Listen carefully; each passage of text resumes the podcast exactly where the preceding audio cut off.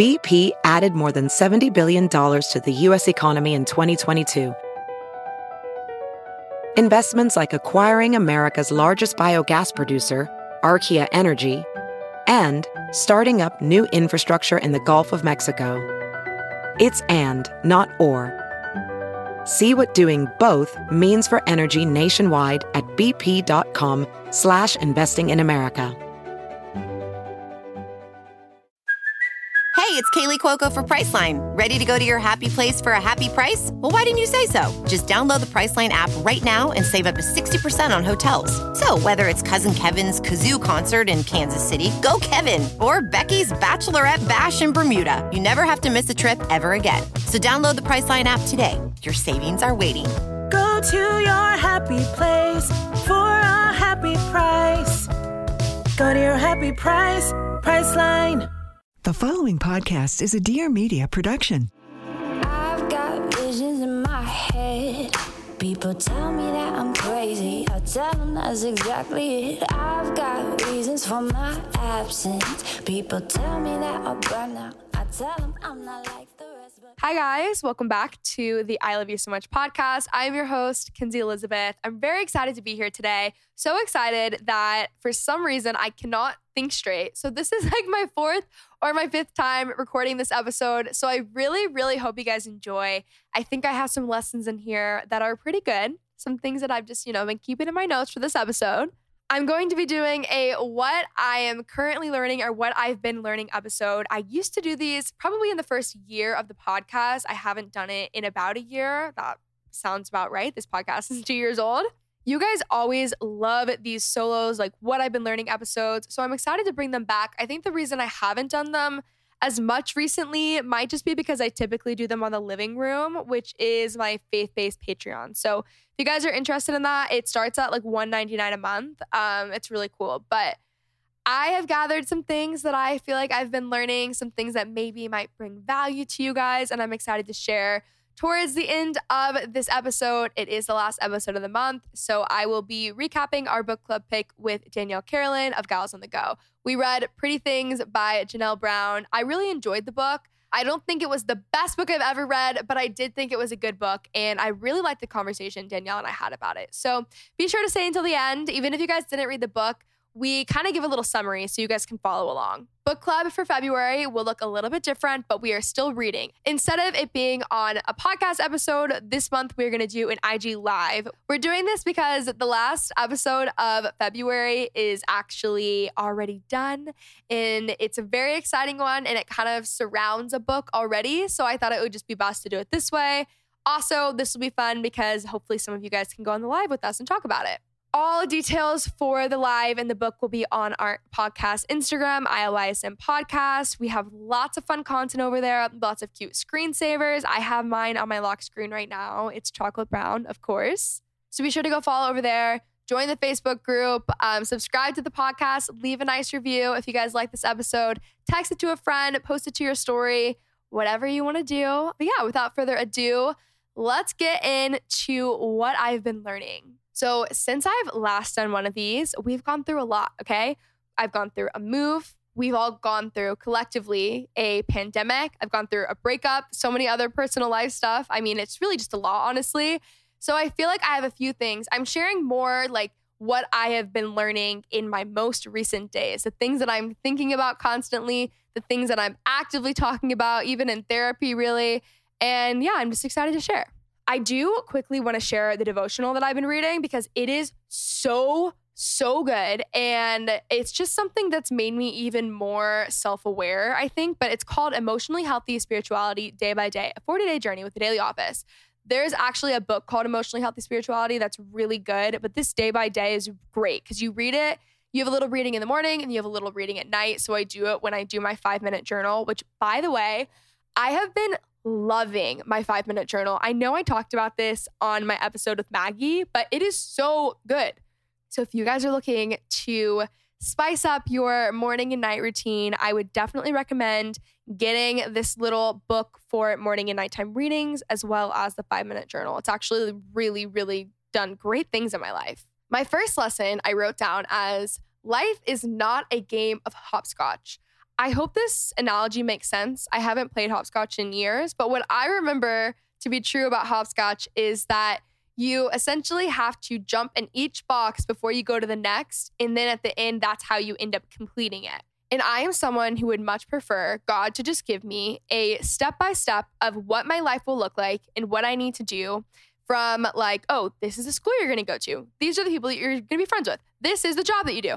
This right here, you're going to work with this person. You're going to hire this person. Whatever it is, I would prefer a step by step because that just sounds better to me, honestly. But at the end of the day, life is just not so black and white. Whatever you believe, like I say God because I believe in God, but I feel like this lesson can translate to anyone regardless of your beliefs. Like I was just so focused on my plan and not making the wrong move. And I don't even mean like a moral failure. I just mean more so like, hey, am I supposed to do X, Y, or Z? Right? None of X, Y, or Z being bad, but just thinking, oh, well, you know what? I also feel like later on down the line, I'm supposed to do this. So will the things I'm doing now ruin what I'm doing then? And whatever it might be. And I think I was so focused on my life plan that I think that I was almost masking that under some sort of like idolizing like what my life plan will be in almost some wrong view of God of thinking like God is so small so I am able to mess up the plan of God has on my life, which like spoiler alert, you can't. Like whatever you believe in, whatever you're doing, at the end of the day, I think things do work out for good. I think even more so, I was thinking the only way things are gonna work for the greater good is if I'm aware of them in the current moment.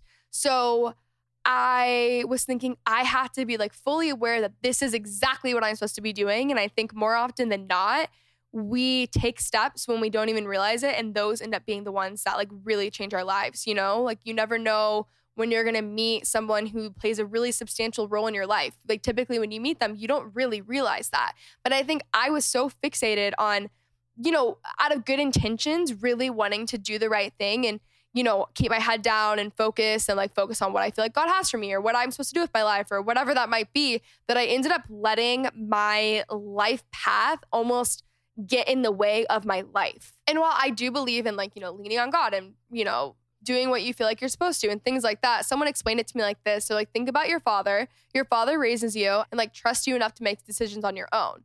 And at the end of the day, like even if I mess up and go off track, whatever, it's going to be okay because it's all going to work out in the end. Also, on top of that, like sometimes losing control is the best thing that can ever happen to you. Sometimes when things really don't go your way or the way you think they're supposed to go, that is the best thing that could ever happen to you in that moment, right?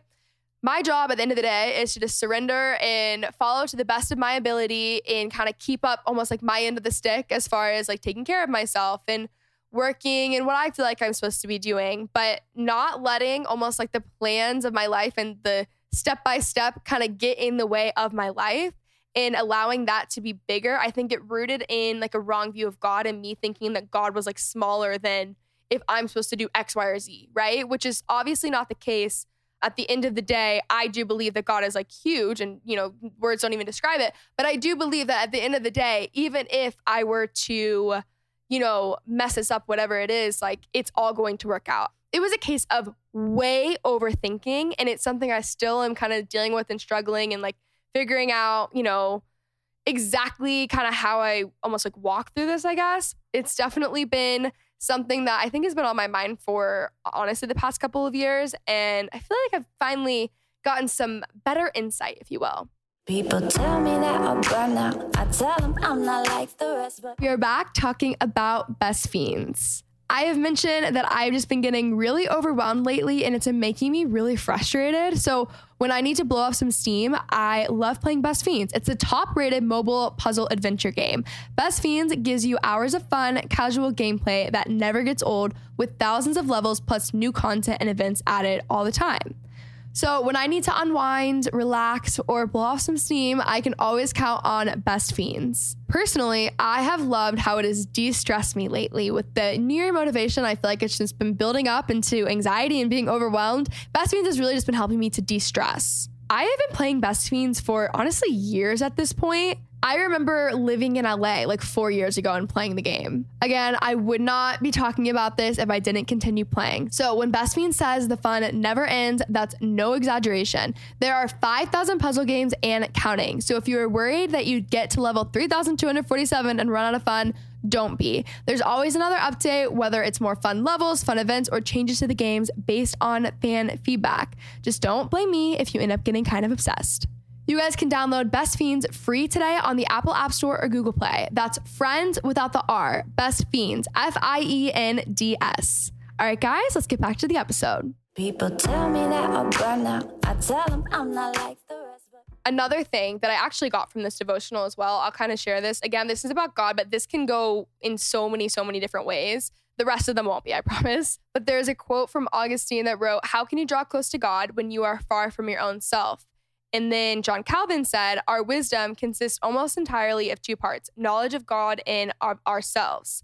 I think I'm a pretty self-aware person. I that's probably the number one thing that my therapist says to me. Like if I'm doing something and or I'm thinking a certain way that's unhealthy, like I know that it is and I'm aware of these things and I want to get better. With that being said, I think that there's just really no greater gift than self-awareness and also no greater gift than to not be offended and have people in your life who are going to better you. I don't think it's really great to be around a lot of yes people 24 7 because at the end of the day, if you're not changing and evolving and you're staying the same, like that's really quite the loss. This one kind of goes off a little bit, but I stay with me so I can explain this to you. But I had a conversation with someone recently and they were really angry, really emotional, and just felt like all of their friends were not showing up for them. And, you know, it was always, it was me, me, me, and everyone else is wrong, right?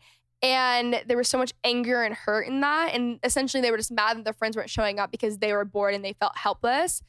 And in that moment, I was thinking, you know, you being irritable, and I translate this to myself. Like, I am not this perfect person. Like, hear me out, okay? I just thought, honestly, it reminded me of times where I would get more irritable with people. And now looking back on certain things, I think, you know, I was getting irritable at that time specifically because I wasn't giving myself what I needed. I wasn't doing my own hobbies. I wasn't like filling up my own cup in the ways that I normally would, whether that be going on long walks, you know, reading my own books, doing my own hobbies, taking care of myself, working out by myself, things like that, things that are almost investments in myself. I was getting irritable because not only did I not really have that much to give, but I was also expecting something out of someone. And I was just more irritable when they were not, you know, maybe meeting my standards or meeting our set agreement. And I don't think in the specific situation I'm talking about, it was that I was expecting much of someone. I don't think it was great that this person wasn't like showing up on time and things like that. I also recognized that I was getting a lot more irritable about the situation because I wasn't doing my own things and investing in my own self.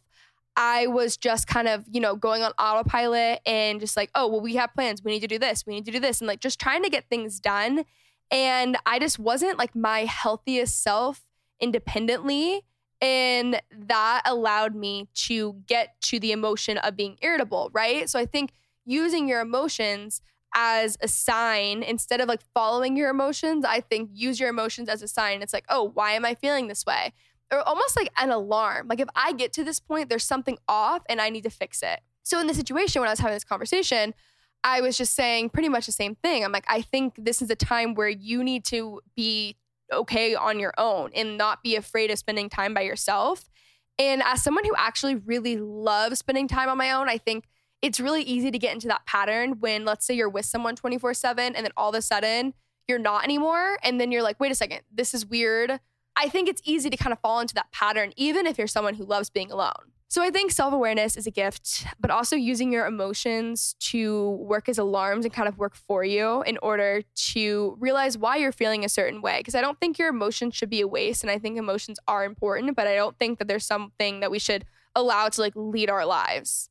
The next lesson I've been learning is boundaries. Boundaries in so many different areas of my life. So, personally, boundaries are probably my favorite thing currently. It's what I talk to my therapist about all the time, literally 24 7.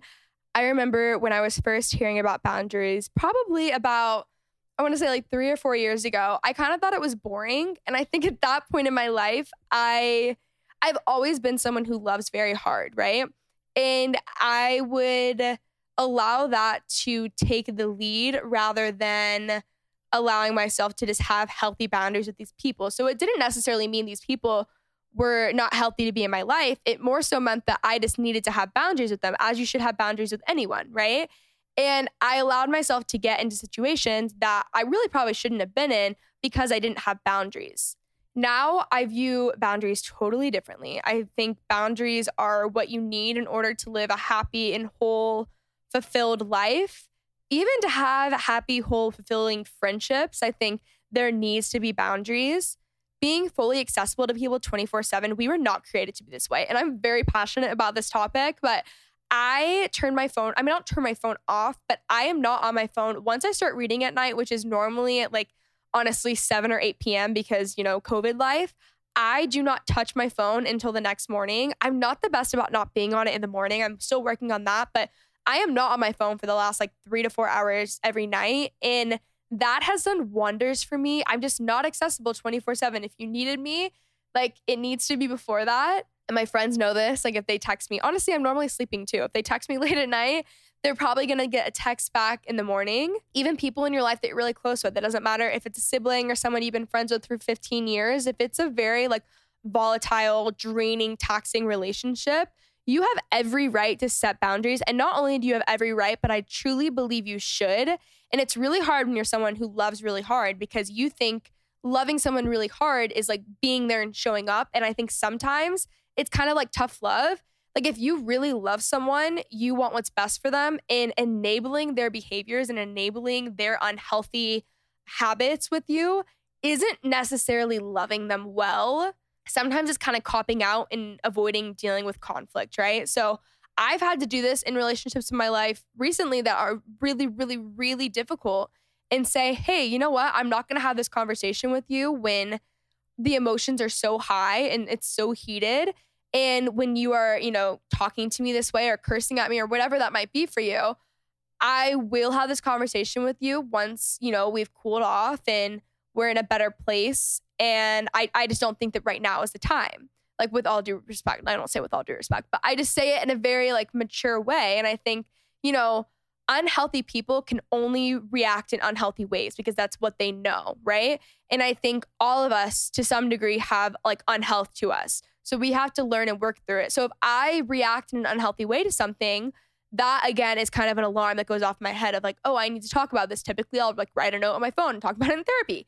But keep that in mind too if you are someone who is trying to set boundaries and don't ever come from a place of like, I'm setting boundaries with you. I am better. It's not that. It's just like, hey, I think for the health of both of us separately and our relationship together, I think there needs to be better boundaries because obviously the way that we're handling things right now is not working out on both of our ends. So we need to figure something else out and we need to approach this in a healthy healthier manner and again, like I said, unhealthy people can only react in unhealthy ways. And typically, they really, really dislike boundaries. And it can suck sometimes. And it can be really hard, especially if it's family. But sometimes that's your only option. And also, that is loving them well. Because if you were just letting that kind of slide and continue to happen, one, they would never have the healthy relationship with you that they probably desire and they just don't know how to get. But two, that's kind of just constantly reaffirming their them lashing out. And that's how they learn that in order to get attention, they lash out. The last thing that I've learned is how good being outside is for me. This is not like the most mind blowing realization I realize. And I know I've talked about this before and how much I really enjoy, you know, walks and things like that. But even today, I was just, I wasn't able to focus I was feeling a little bit overwhelmed and I don't really know what it was. I just couldn't really narrow in and focus. Even after I had done, you know, my whole morning routine, I'd worked out, I'd showered, I'd gotten ready, and I don't know what it was. I just, I didn't feel like I was fully there. And I took a second, I went outside, I took my dogs on a little 20 minute walk. It was pretty quick. And I came back inside feeling like a totally different person. I know that that made the biggest difference in my day, just taking that 20 minutes to get outside and then the next six hours, I feel way more focused. But if I had not done that and just kind of tried to push through, I feel like I would have gotten half of the work done and just not been in the mood that I needed to be in. I go on so many walks. I go on really long walks now too. And I find myself going multiple times a day, especially because just recently I feel like I'm back in OG quarantine. I don't really leave my house. I do the same thing every single day. And that's just kind of how it's been. So walks have really been helping me. I think they're really good, obviously physically, but even more so just like so good for my mental health. People tell me that I'll burn out. I tell them I'm not like. Let's talk about our health, guys, and honestly, our goals for the new year. I'm sure so many of us went into 2021 saying, you know, new year, new me, as we always do. And maybe at this point, we're realizing that the goals we set were a bit lofty and we're getting a little bit discouraged because we feel like we're not taking care of our health. So that is why I am here today partnering with Care of. Care of basically encompasses three things that I love health, wellness, and personalization. Okay? Care of is a wellness brand that makes it easy to maintain your health goals with a customized vitamin plan that helps you feel your best today and supports you long term. All of Care of's products are formulated with good for you, clean ingredients that are backed by science. Care of is super transparent about the research and sourcing behind each of their products. So, you guys are gonna go online and take an in depth five minute online quiz, and they're gonna ask you questions about your diet, your lifestyle, and health concerns to help you address your specific wellness goals. I love this quiz. I love that it's in depth, but I also love that it's five minutes. Basically, it feels like you're getting a one on one consultation with a nutritionist, all without leaving your house, which we know that is my favorite part. And you even have the option of following the expert recommendations from Care of or adjusting your pack at any time. So what you receive is totally up to you. It's all about little victories, guys. Like I was saying before, sometimes we have these really, really big, lofty goals for the new year, which are really great. But I think at the same time, it's the small, impactful changes that are just as important. And for me, that it's adding care of a daily vitamin to help support my energy, sleep, and fitness to target those goals. So whether it's short term or long term, care of is there for you. So for 50% off your first care of order, go to takecareof.com and enter code I love you 50. Again, for 50% off your first care of order, go to takecareof.com and enter code I love you 50. All right, let's get back to the episode. People tell me that I'll burn out. I tell them I'm not like. So those are the lessons that I've been learning lately. Let me know if any of them resonate with you. Resonate. I keep saying resonate and it's resonate. I know, guys. I don't know what is up with me. Okay, so without further ado, let's welcome Danny on for book club. People tell me that I'll burn out. I tell them I'm not like. Hello, everybody. You look so cute today, by the way. Oh. I love the little Mayfair you have going on. Empathy always, baby. Thank you. I really appreciate it. We read Pretty Things, a novel by Janelle Brown. First off, how do you feel about the book? I liked it. I wasn't obsessed with it as much as I thought I was going to. How about you? I agreed with you because I was reading it and you know I started after and you had already texted me that the book is so good. I liked the first part. Yeah, and I really did like it. I think at one point, maybe in the middle, I got bored. But then I liked how that's why I read books fast because then I just get through with it because I can't deal with the slow parts.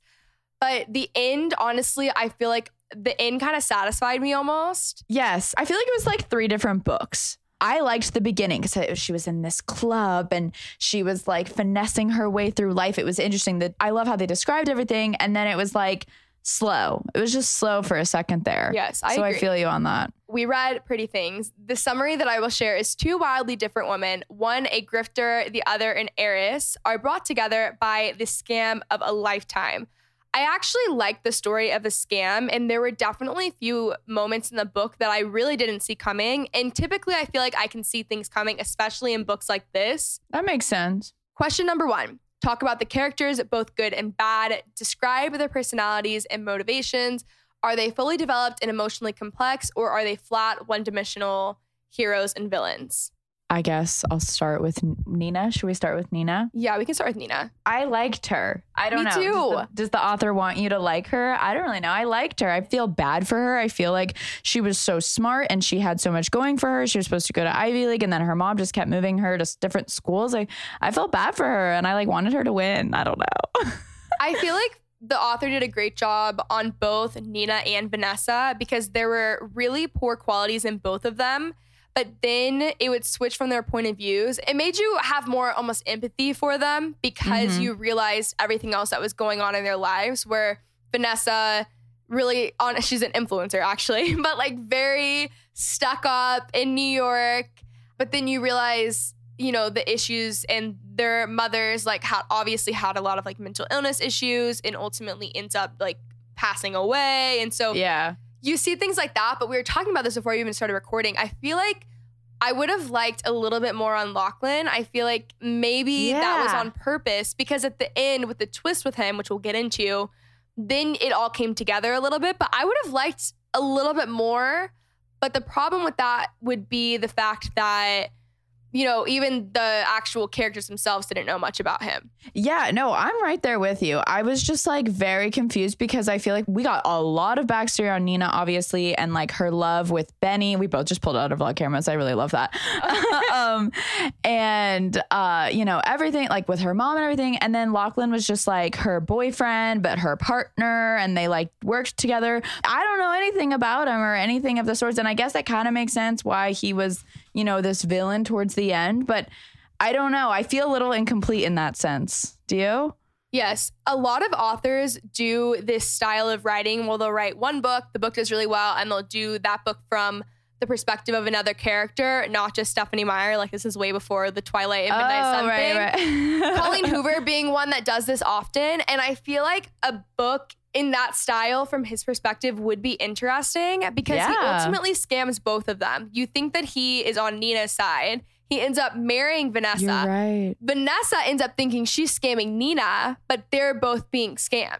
You're so right. And then at the end, they're just like, actually, just kidding. You're done. We're done with you.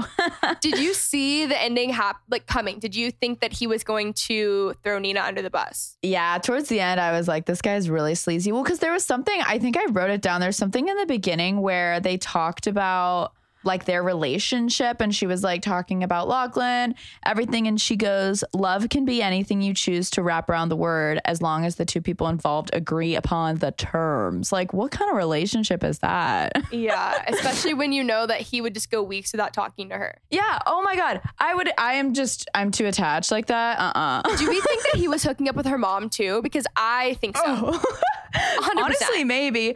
Well, and then with the mom, did she actually have all of those different cancer reoccurrences? I think I think she did, yes, but there were times where I was like, is she just trying to con her daughter? But I didn't want to think that way. I don't know. Okay, I did not see the mom turning out to be as sleazy as she ended up being until, honestly, until they told us. So essentially, what the mom said, I think, was that the cancer before was real. But then Nina was talking about moving to New York, and they're kind of codependent, like a mom and daughter relationship. She's a single mom, and you know, backstory: the mom was a con artist, and Nina never wanted to be that, and the mom always wanted more for her.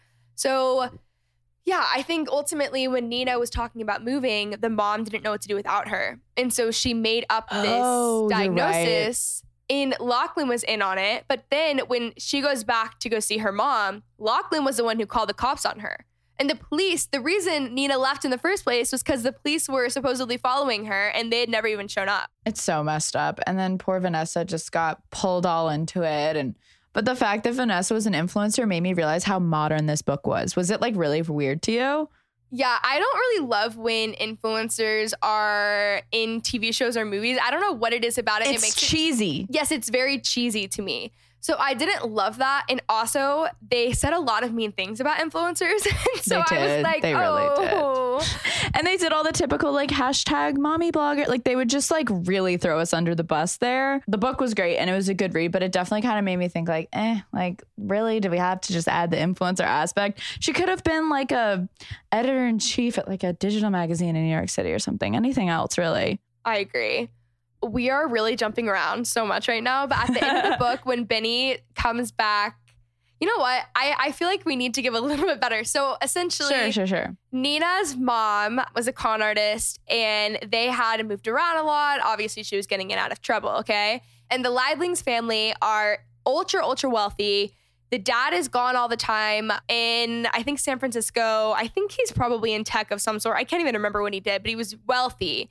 The mom had caught him having affairs and all these things. And so they went off to their estate, which is called Stonehaven in high school, Nina and their son Benny end up becoming very close. They end up kind of falling in love. And then the father walks in on them, like I think they were like losing their virginity to each other or something like that. Yeah. And- yep. Flips out on them, okay? And so then he says all these mean things. And that kind of ends that. And that really affected Nina. And they ended up having to move right after when her mom had promised that they weren't going to move. What ends up being crazy is later on when they find out that Nina's mom was having an affair with that dad. And the only reason they were even going out to where they caught them or where the father caught them was because they were hooking up back there. And so her mom just sat back and let the dad say all those really horrible, demeaning things to her. It's so messed up. Like literally that scene was so heartbreaking because at that point we didn't know that when that happened. And I remember Nina was like finally like starting to get vulnerable with this guy. And then she comes home and her mom has the whole car packed up. It makes so much more sense though, because the dad was so aggressive and like literally pulled her off of his son. And it's because like literally he was with his her mother. Like that's weird for him, probably. Well, what I didn't even realize until later on when Vanessa was talking about this is that when he saw the daughter with the son as well, in that moment, he thought he was being like scammed or targeted or marked because that's the thing that happens when you're a Oh. wealthy male or wealthy of any sort. People target you, which they were doing, but she wasn't, the Nina was not doing that at the time. So then he cut things off with the mom because he thought, you guys are just trying to, you know, get money from me and all these things. Like a few years later, the mom actually sent a letter, right? A letter to Stonehaven, A blackmail right? letter. Yeah, yeah, yeah. To the dad, I believe. Yeah, and the mom ended up the husband's wife, that mom, Vanessa's mom, ended up reading that. And then that's when she ends up taking her own life, like later on that day. And so Vanessa views the mom as like, oh, you murdered my mom. And then Nina views those parents as, you know, everything that she hates and people that were so cruel to her. And then at the end, I, the one thing I did see happening though when they got there is I don't know why. I didn't see it in the way of Lachlan becoming the enemy, but I did think that there was going to be some sort of kumbaya moment where they figured it out and they were like best friends. And honestly, I thought that Vanessa was going to pay for like Nina's mom's cancer treatments or something.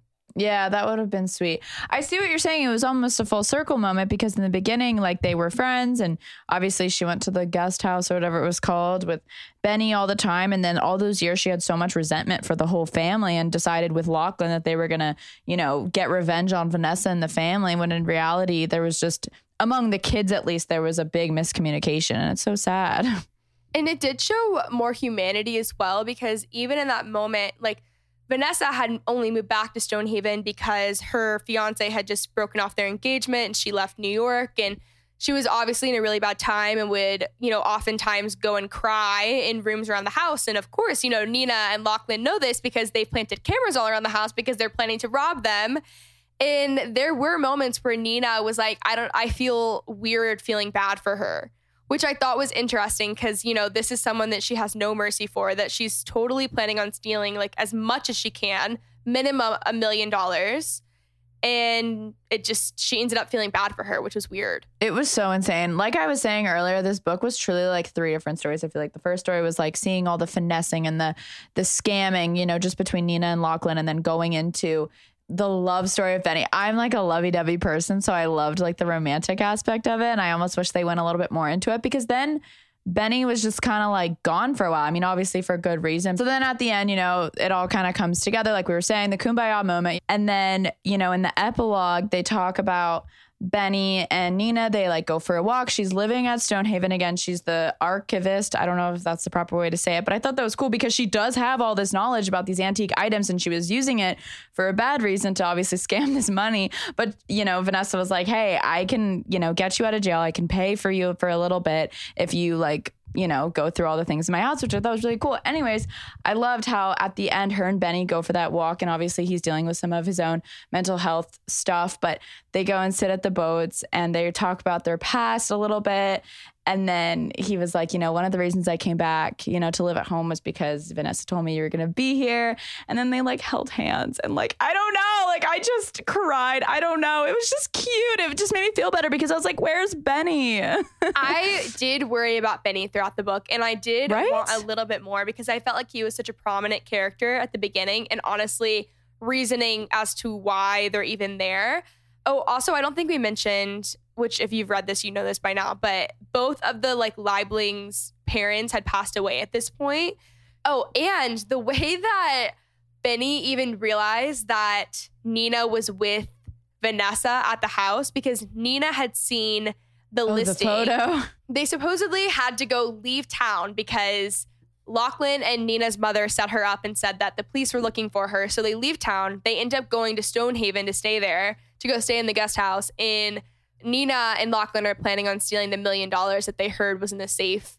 But Lachlan at this time doesn't know, supposedly, the tie that Nina has to Stonehaven. So he's kind of just sitting there. So at the same time, she kind of scammed him. Yeah, I didn't think about that. He didn't really know that she had been there before and had all of this history. I wonder if he had known that, if he would have acted the same way and done the same things. Are you familiar with the bling ring? No.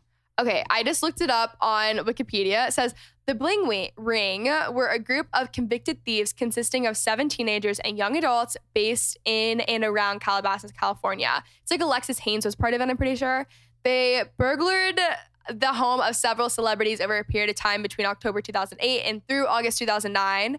They ended up stealing about $3 million in cash and belongings. But, anyways, this whole book just reminded me so much of the Bling Ring, and I don't even know that much about it. But Interesting, definitely. yeah, it's interesting because they're targeting these people online as well. And Nina went to school, has some sort of degree in art, so she can obviously tell if something is worth a lot of money. And they ended up using that, like you said earlier, things that are good about her for bad. And it just reminded me so much of the bling ring. And then their last That name being cool. Liebling, like interesting, you oh, know? interesting. Yeah. Pulling things together. I actually honestly have never heard of that, but I mean, it does make complete sense. These celebrities have so much. Not that I'm condoning stealing anything at all, but that is quite interesting. I guess like this was kind of cool in the Instagram aspect of it all was, you know, she followed these, you know, wealthy men and women on Instagram to see what they bought, you know, if she knew they had chairs in their house or if they were out of town. It was very interesting. Kind of reminded me of did you ever watch the show You? I know you don't watch uh, Yes, a lot of TV. I did actually. I did watch I feel like that's one you'd watch. Yeah. It kind of reminded me of that how he like knew when she was home if she posted on Instagram and he would literally it was interesting. It was interesting. Also, Nicole Kidman to star in and produce series adaptation of Janelle Brown's Pretty Things for Amazon. I did see that in the Facebook group when they were What? talking about this. So I think we need to do what a lot of book clubbers do. Book club people, I don't know, book clubbers. um, it's the only club that you know we're going to these days. But I want us to decide what actors should play what characters. I feel like you would be good at this. Oh, this is gonna be fun. Well, I'm excited because I actually read this book, so I can like really watch it and be like, I don't know if it's as good as the book. Like, be one of those people, you know? yeah, exactly. I want Nina Dobrev for Nina. I knew, I knew. I know that's not fair, but just because of the name Nina, I think I was picturing Nina Dobrev, you know? oh, totally. Well, I don't know. You probably haven't seen the show Ozark. What's I've seen a few episodes. Okay, well, the mom in Ozark. I mean, maybe it's also because you know she her name's Laura Linney in real life, and she plays Wendy Byrde in the show. She's um, married to Jason Bateman. They obviously do a lot of scheming, and they're doing money laundering and everything. But she has this like more mature, wise vibe, but also like kind of schemy on at the same time. So I think she would be really good for Lily, the mom. And then, of course, obviously, I think of Lily van der Woodsen from. Gossip Girl. right so. I think of Serena So for bad. Vanessa. So I think of Blake Lively for Vanessa.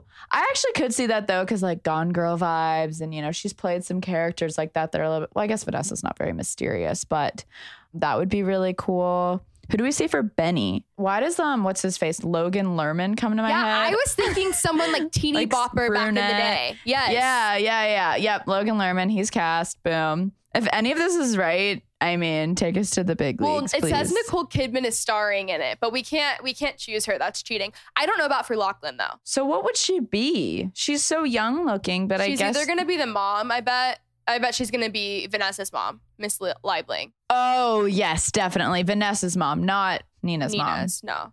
Oh, I could totally see that. Like the wealthy mom, kind of just like, you know, going through a lot. That makes sense. Okay, let's do last one for Lachlan. I just can't think of someone. I almost think of like Nate Archibald from Gossip Girl, but like I don't feel like that's it either. And then I don't think part of me wants to be like Penn Badgley, but like I feel like that's kind of a cop out. Yeah, it might just because we were like talking about Gossip Girl and you, or like Shia LaBeouf. Yeah, okay, let's do Shia LaBeouf. Let's just do that one. I Shia feel LaBeouf confident in that. Yeah, I feel like he he can really mesh to a lot of different roles, and he's kind of got this like badass side to him, but also like you know put together when needed. So he's Lachlan. he's been casted. Cast. How many stars out of five do you give this book? I mean, I'd say a solid. I don't really know what your range is. I don't read like a ton of books. So for me, it was definitely a four, maybe 3.5. Like it was really interesting. And honestly, talking about it more with you makes it even better because there's just so much to unpack. What about you? I would say 3.5 or 4. I agree with you on that one. I wouldn't say it's the most amazing book ever, but I did end up enjoying it. And I think the beginning and the end made up for the middle. I feel like there were just some chapters in there that I was kind of bored in. Definitely. And when Some it all came together, and then I really liked how Vanessa and Nina came back together in a pretty like almost realistic way, I hate to say, because they came back together. Vanessa ended up hiring Nina because she needed someone to price her art pieces. And they weren't like best friends by any means, but I feel like I liked that they still had a relationship. Definitely. I think it was a really realistic way how they got together at the end. It was a little bit of a, I hate to say it, but girl power move at the end. You know, two girls coming together against a guy that both basically screwed both of them over. So, in a way, it was inspiring, I guess. we know? literally f- totally failed to mention that they end up killing him. I Uh, honestly yeah, forgot. It's just, yeah, I mean, yeah, just on the bottom of a lake, you know. That part was a little graphic for my liking, but yeah, and you know. also, I mean, that's so unrealistic that they don't get caught and you know whatever. But we'll let it go. yeah. For the sake and of the fact- story. Yes, I don't know if you remember this, but literally at the end, I think it was in the epilogue, they literally talk about how she got away with the fact that he died because when people asked her, you know, her followers who the father is, she said that she got a sperm donor. Oh yeah. and it had all these comments like, you go, girl, we love you for that, like girl power. And she's like, I Yeah. actually killed the husband, so, or the, the dad. Honestly, that was just like satire. Like while I don't like the Yeah, influencer totally. aspect because it is really cheesy, that I could see. You know what? Um, what's the movie with Blake Lively? Oh, with Anna Kendrick? Yeah, it, it reminded me of that sort of Uh, vibe of the movie. Yes. Oh my gosh. I know it's not Gone Girl, it's the other one. Oh, a simple favor. Yes, that's a great movie. Yes, I would say the last scene. That is kind of the tone that I read the book in, and it made it a lot funnier. Yes, definitely. I think the end, like we kind of said, pulled it all together very full circle. And it was definitely like a simple favor. It was totally like that because they both were like scheming each other at one point, both getting ske- That is a really good um parallel. I like it. I'm really proud of myself for that because I'm pretty Yeah, bad that at was doing big. parallels. I feel like Great that was job. spot on. Okay, was spot well, on. thank you so much for reading with us this month, Danny. Love you Yes, for forever. including me. I love you so much. Love you. Um, where can they find you? Just at Danielle Carolan on Instagram, Twitter, TikTok. I'm trying that these days. And then my YouTube's just Danielle Carolan. Oh, and I have a podcast too with Brooke, Gals on the Go. Love you. Love you. I hope you guys enjoyed today's episode. Thank you so much to Danny for reading along with us. Again, you can find all the book club information on our Instagram. I hope you guys enjoyed this podcast episode. Text it to a friend, post it to your story, um, follow us on Instagram, subscribe, all of that stuff. Love you guys so much, and I will talk to you next Thursday.